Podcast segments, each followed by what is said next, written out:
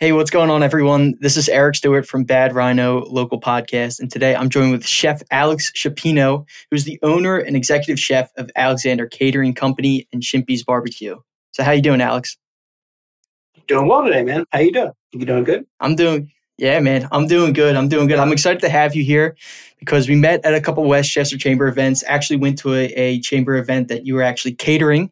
Tried out your food there. It was fantastic. So I definitely wanted to have you on this podcast because some of the favorite things, one probably my most favorite thing to talk about is food. Um, so I'm going to awesome. be going to be asking you a bunch of questions, man. But let's start. Well, with, the right um, guy to talk to, I guess. Yeah. let's start with um your companies here and um tell everyone a little bit about Alexandria um Alexander Catering Company and Shimpy's Barbecue. Um, what you guys do there, who you guys serve, and uh, where you serve them at.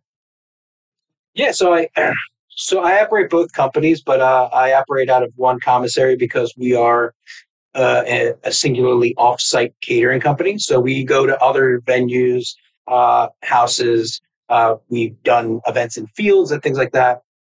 But my catering companies in general operate out of the same kitchen, but we just have two entities uh, because we serve two different styles of food.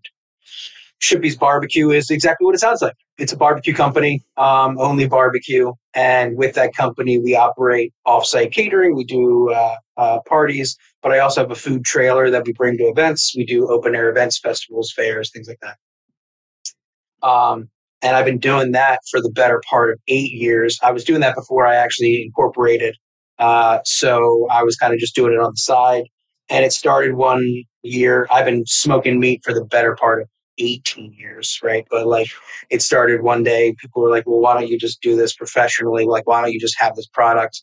Uh, and I remember going to a mac and cheese cook off that was actually done by the Downingtown Rotary at the time, Downingtown Thorndale Rotary.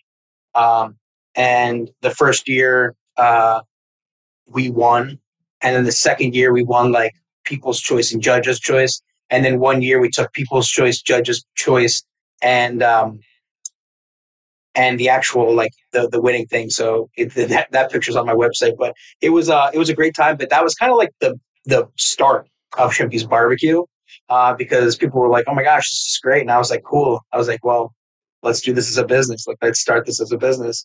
And so I was still working in the industry as a chef, uh, but I was making barbecue and I was doing you know festivals and fairs on the side, which was odd because it was like if I didn't have enough work already as an executive chef of a restaurant, I was adding more work to myself and by, you know, doing 15 hour smoked briskets and nine hour pulled pork. Right. And I was like, oh, okay, cool. Well, I guess this is my lot in life. Um, and then, uh, and I got out of the industry for a little bit. I uh, got out of the restaurant industry for a little bit, and I started teaching at uh, Sur La Table in the King of Prussia Mall. So I started teaching culinary classes. I was actually the resident chef, so I oversaw the whole program. Um, I love teaching. Teaching's always been a part of my job. I mean, as a as a chef, as a leader, um, you just that's part of your job anyway. So now it was like doing it for the general public, and I had like kids classes, I had adult classes, I had all classes, and I really loved it. Uh, anyway, someone called me, wanted to start a barbecue company. Um, I'm sorry, started a, a, restaurant with a barbecue program. And my name was thrown out there by a couple people. Uh, and so they were like, hey, let's have this guy.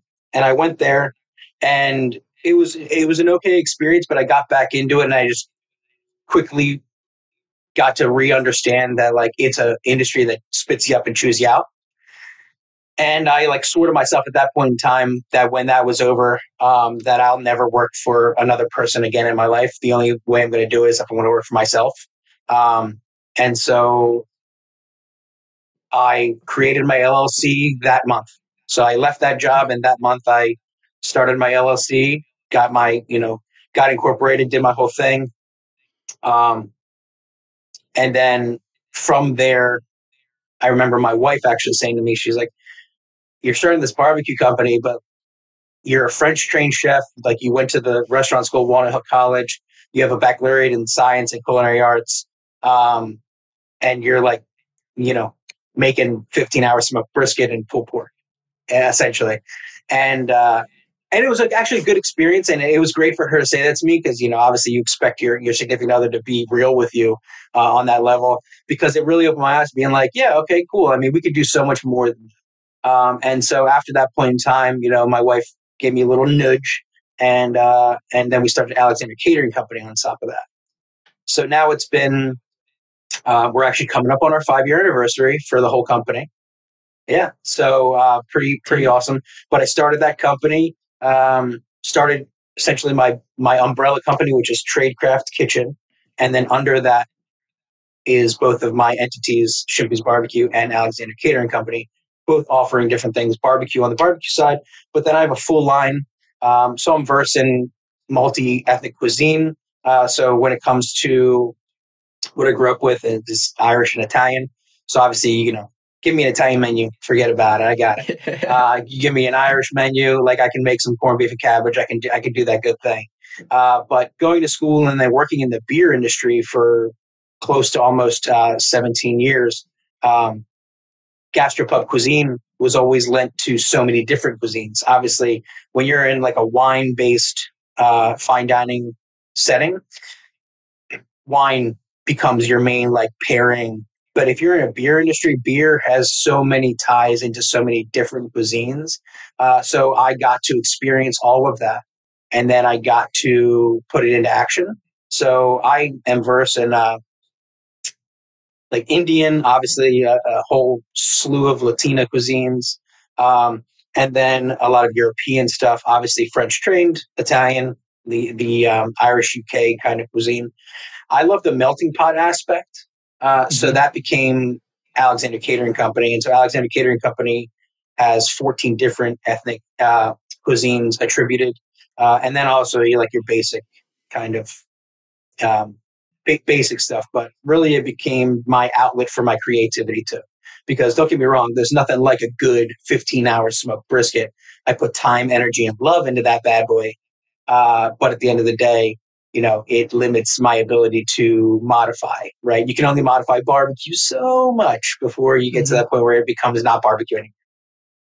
That's the truth. Um, and it's funny because, like, as I was looking through your Instagram page and I was looking at all the, like the great pictures that you have on there, and for anyone listening, definitely go check them out. We'll link them in the description.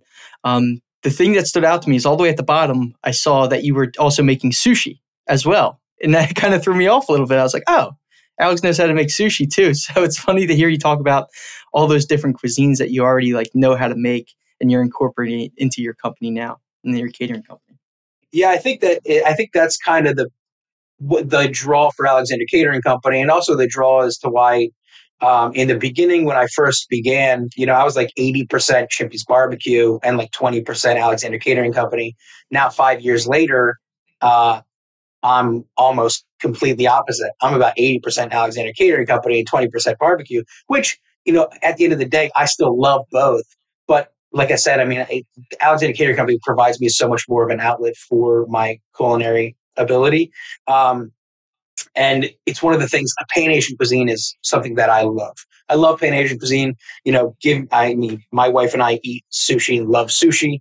Um, but like I, I was the one who turned her on to sushi. Uh, when we first got together, like really good sushi.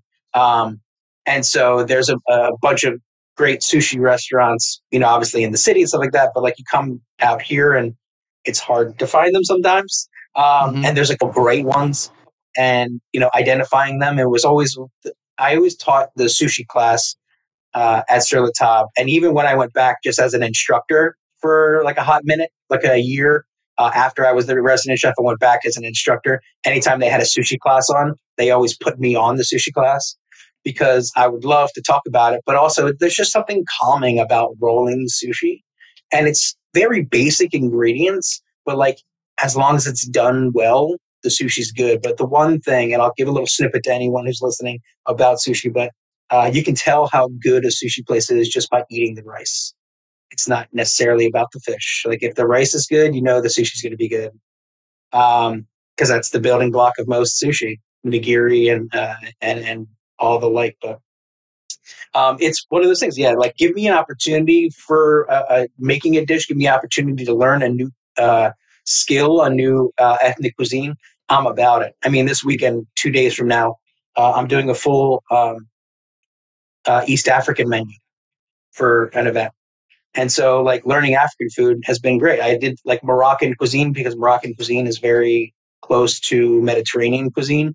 But then, as you know, far further south you go, you get more ingredients, you get more uh, cooking style. I mean, and people think about it, and when you think about it, it, it it's telling telling tales through food, right? It is telling a culture or or uh, kind of exemplifying a culture through their cuisine. And for me, it's about honoring those cuisines. So, like when I did sushi, part of my sushi class was talking about how sushi, most people eat sushi with chopsticks. Well, in Japan, you don't eat sushi with chopsticks. You eat sushi with your hands. Hmm. Um, and then when it came to like eating food with chopsticks, it was about, all right, well, you know, there are some certain things to do with chopsticks and there are certain things not to do with chopsticks. You know, for instance, people stick chopsticks in their food and have them straight up. Well, in uh, in those cultures, that's actually a way to honor the dead. So when you do it in a manner that's not in that uh, in that setting, it actually is a dishonoring thing. And so I like I would get into the actual culture behind the food and not just the food. And that's kind of the reason why I love food in general is because it's you know it can transcend. Yeah, and thanks for giving me that tip about the chopsticks because I get it all the time from my buddies, just kind of, you know, busting them because I'll just eat sushi with my hands. Like that's that's just like the easiest way for me to do. oh, do yeah, one hundred percent. Talk to your buddies next time. You're like, hey, yeah. actually, this is the way you're supposed to do it. Yeah, you you guys were wrong the entire time. But exactly. let's let's um let's dive into the story here about um you because you've literally you know built two businesses and you feed people for a living and food's a big part of your life, right? So tell me originally how you found the love for food. Oh man, that's a story that spanned my entire life. Interestingly enough, um, but I won't. I won't bore you with that. So I'll just. I'll, I'll give you the SparkNotes version of that. Um, but uh, I knew what I wanted to do since I was nine years old. Uh, I don't know what kind of proclivities you are or your listeners have, and and you know, frankly, um, it doesn't matter to me. But speaking from a, a a personal standpoint. Uh, mm-hmm. I am uh, a believer, so I, there's actually a big sign behind me. I don't know if you can see it, but it reads serendipity. But at nine years old, um, I knew what I wanted to do, and like I feel very blessed as an individual because of that. Uh, and I had a good basis growing up with people who were um, in my life who supported me. Um, not just you know like putting a roof over my head like my parents did, obviously, but like supported me emotionally, supported me in the things that I was doing. So at nine years old, I told people I wanted to do that. And instead of being like, oh, you're nine, you have no idea what you're doing, like, ha ha ha, you know, sorry for you. Like, that's a great idea. It's like when a kid comes to you and says they wants to be an astronaut, you know, people being like, well, that's not, you know, like, you have to be obviously in rocket science in order to be an astronaut. And it's actually just like, well, in actuality, you can do whatever you want to do. And I took that. So at nine years old, I actually printed out a bunch of culinary school applications.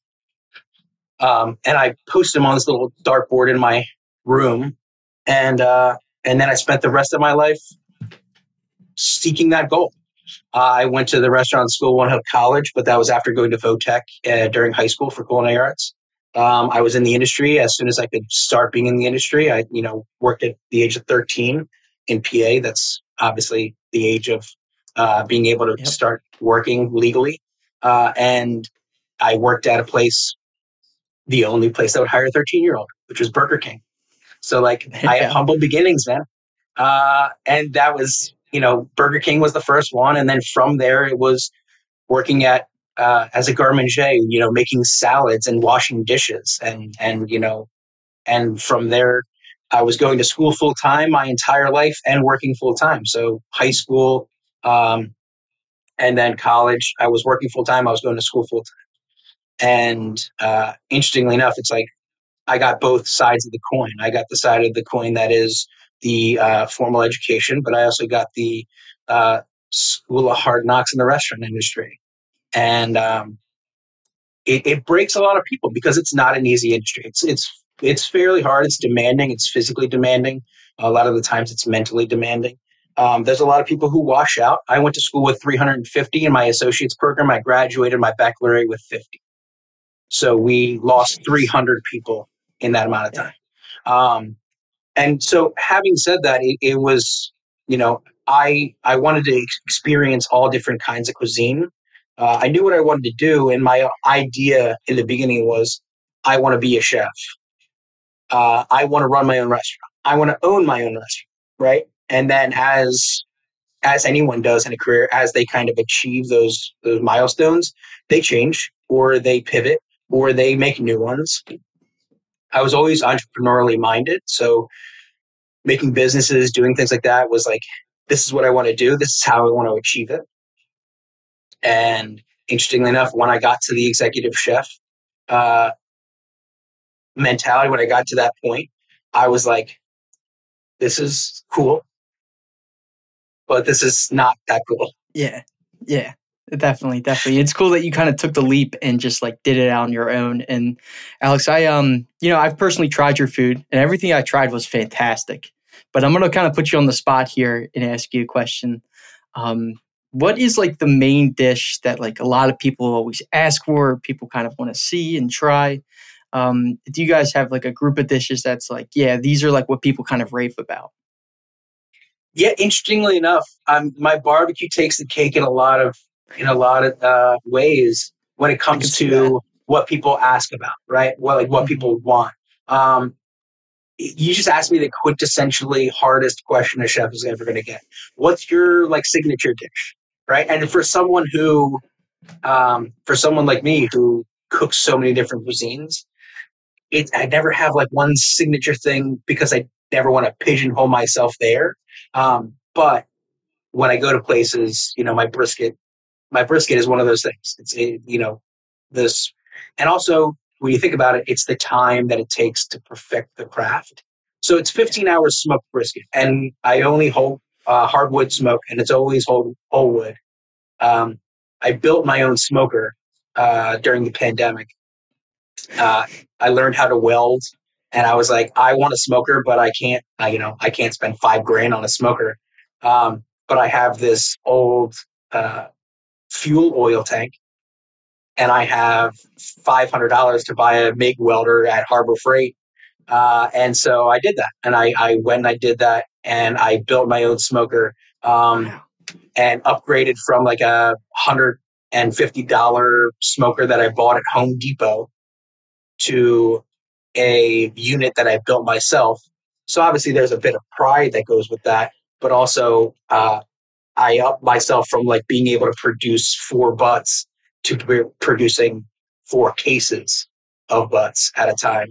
Um, and for me, that was huge, right? So the, putting the, the care and the love into that, uh, I really love that business. And even though my business on the other side has grown, I don't think I ever want to get away from the barbecue. I, I probably never will just because I love it. I love, and again, I brings me back to the story aspect of food, but like barbecue is life. Like that's if you think about it, you trail it back to the beginning of barbecue. Um, curing, preserving, and barbecuing were ways to keep meat when we didn't have the ability to refrigerate.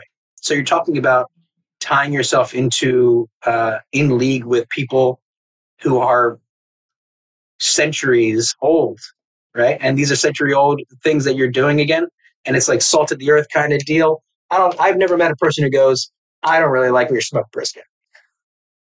Yeah, no, you know? I can agree. I've yeah, I've never had. Well, I have had bad pieces of brisket, but you know, when you have that much training, it's like you kind of can't beat it. And the one thing I want to point on there is the barbecue is life, dude. We got to put that on a T-shirt. well, I got them already. Let's go. I love it, dude. I love it. Well, um, like you kind of mentioned already, you know, I have buddies that smoke and everything, and it, it's not like smoke cigarettes, but like smoking like smokers and like smoked meats. And it takes time, right? And it's kind of one of those things. It's like when you're preparing for an event and you know how many people are kind of roughly going to be there and you know what's going to kind of be kind of the vibe, people going to buy food. How do you prepare for something like that that's like coming up? Do you just kind of get all your ducks in a row? Like, what's that preparation even like? Um, so that's just a, a very loaded question. that uh, that's a huge question because that is case in point a vast majority of what I do as a caterer versus what I did as a restaurant chef. Right, as a restaurant chef, don't get me wrong. There's no no lack of preparation uh, in this career by any stretch of imagination, but as a caterer, sometimes I'm preparing, sometimes I'm working with clients, sometimes I'm, I'm preparing these things months, years in advance, even, right? I, I have someone who just texted me this morning about an event that we just did um, for a foundation uh, a couple uh, weeks ago. And they said, cool, cool, cool. I'll call you in a couple months for the 2024 event. Right. So, like, this is a seven month planning process that I'm doing for one event. Um, and so, for the planning of it, it's taken obviously trial and error. I mean, in the beginning, I was so worried about not running out of food that I made massive amounts and I was just left over with so much um, to the point where like you have to do one of two things. And I, I decided to do two things in the beginning. Number one, give it up to family and friends, right? Just like mm-hmm. blast it out. Um, but having said that, I'm not charging my family and friends for it. So like they're getting it for free and I'm taking the hit on all that money. Uh, and so like the preparation for that has taken me years to learn, you know, this is how much of this person, you know, like when I operate a barbecue event and they're getting three entrees, like I'm a- appropriating a half a pound of meat per person split between three entrees. So, do you know what I mean? Like, gotcha. And that only comes from really like brisket. experience. Yeah. Yeah, they're getting three ounces of brisket, four ounces of chicken, three ounces of pulled pork a person for a package. Um, and so that comes with experience. But at the end of the day, you know, like I'm also one of those people who doesn't want to cut it as close. So there's always a, a padding that I put in there. It's always like a 10% padding. And I feel like that's kind of a peek behind the curtain for most caterers. It's, you know, I never want to be one of those guys who goes out there and serves food and runs out. Never wants to happen. At a festival or a fair, or something like that, if I'm vending food, I don't care. I'll sell out.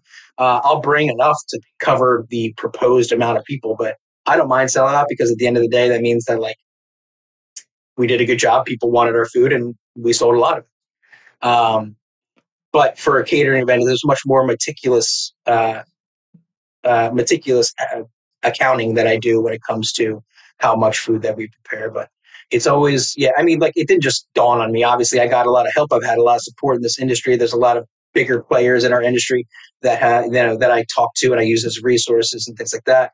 Um, and then through my own trial and error. Business owners and marketing professionals in the Philly area Bad Rhino takes the overwhelm out of digital marketing. With tailored digital marketing services, from social media management to SEO and PPC advertising, our expert team navigates the complexities of the digital ad space for your business. Let Bad Rhino lead you to success. Visit badrhinoinc.com and let's take your business to new heights. Bad Rhino, we do digital marketing so you don't have to. So we met at the uh, West Chester Chamber of commerce. And I just want to give you some time here because uh, you know you meet a bunch of people at those different events, and just like let our listeners know is like how your experience is kind of with that chamber. Oh yeah, I mean, so uh, again, dialing back to like when I had when I got into this industry, I and lead on all those people who I, I saw were successful, and I was like, man, I want a piece of what you got. I don't like for these guys, uh, these guys and gals especially. Like I don't you know, I'm not trying to steal business. I'm trying to, I'm not trying to do any of that, but like, how did you get here? Teach me, give me resources. Uh, so in turn, I can also give them to, you know, the people after me and we can continue to pass uh, this on. Anyone who's entrepreneurially spirited, it's very easy to kind of pick that up. And for, for that, there's a lot of BNIs out there. There's a lot of chamber of commerces out there. I'm part of four. Um, so for me, meeting people at, at chamber events, like that's it's the biggest thing for me because I'm meeting like minded individuals who have not just a mind for business, but also a mind for uh, inclusivity. Because, especially at networking events, I mean, what's a networking event if not seeing and, and talking to people who either want to do something, who you want to do something with, or who know how to get stuff done? Right. And so, um, I, am a huge advocate. I mean, to the point of on the Greater West Chester Chamber of Commerce, I'm part of the ambassador committee. So uh, I'm one of the people who, when you come in, I want to be that first person there, being like, "Hey, what's up? How can we help you in the chamber? How what can I do for you as an individual, as a caterer, Um, and then, you know, how can I draw business for you uh, in whatever your scope of business is? Um, so for that, it's it's super important for. I mean, I think any any entrepreneur, uh, especially young entrepreneurs, should really vie for getting into some chambers um, because at the end of the day, like monetarily, you're talking about maybe a couple hundred dollars a year uh, in dues. But as long as you are active in that chamber, it's not money that you're just throwing towards marketing to be on a website, on a directory somewhere, right? It's money that you're putting in that ultimately could produce so much more because you're an active member. Uh, and also, I, I really just think that um, going back to one of the people who kind of helped me in my early career, one of the things that he said, especially when it came to like me starting my own business, uh, and he was in the same uh, same realm of industry as me, he said, you know, all ships rise in the impending tide. You know, we all, as long as we're all here to do the same thing, as long as we're here and not like undercutting each other or, or cutting each other off the knees, we're all here to service our community. Because uh, at the end of the day, it's about community. These smaller chambers, these these chambers that are localized, it's about the community that we're part of. And for me, my entire business model is about creating that community, creating uh, inclusivity, not just for other entrepreneurs, but for the clients that I take on. I mean, one of the things that I say in every single one of my uh, wedding consults that I do is you're getting married today, you're starting a family. Well, by hiring me as uh, as your caterer, you're now part of the Alexander Catering Company family. I want you to call me back when you have your first uh, when your kids you know first birthday party. I want you to call me back. I want you to call me back when you're having your housewarming party when you buy your first house. You know, I want to be there with you 15 years from now when you're, you know, uh, doing whatever you're doing. I, I want to be that person you call because I'm going to give you that localized experience, but also building a community is hugely important, especially nowadays, man. Like we just, we need it more than ever. Yeah, absolutely. Well, Alex, man, I appreciate you jumping on this podcast, man. Tell me your story about how you got into cooking in the first place. Um, you know, going to college for cooking and a bunch of other stuff that we kind of covered here with your two different companies. Um, I'm going to give you some time here to shout out any websites, any social media where people go and check you out, and then uh, get your services at. Oh yeah, absolutely. So uh, you can hit up my website uh, for my barbecue company, which is shimpysbbq.com, or my catering company, which is alexandercateringco.com. Uh, if you go to either, if you scroll down to the bottom, you'll be able to hit the uh, brother sister site of each one, either way. Um, but then we also have a YouTube uh, account. Uh, I also have all my Instagram. My Instagram is Alexander Caterers. Uh, if you want to see any pictures of all of our stuff, or if you want to, uh, videos of anything that, that we're doing, Alexander Caterers uh, at Instagram or Shimpy's BBQ at Instagram uh, to catch all of that stuff. But yeah, I mean, we're always out in the town. I mean, obviously, if you're in the in the zone of, of this this whole area, um, we go to festivals and fairs. So if you're we're at, out there with Shimpy's Barbecue, come out and see us.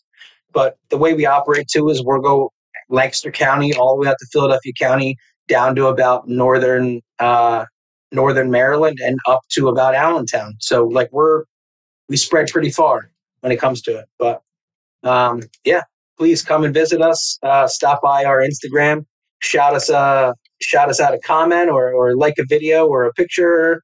Uh, we appreciate it. And Eric, I appreciate you bringing me on. I really appreciate uh you, you spending some time with me. Absolutely, man. Thanks for the time, man. I appreciate it.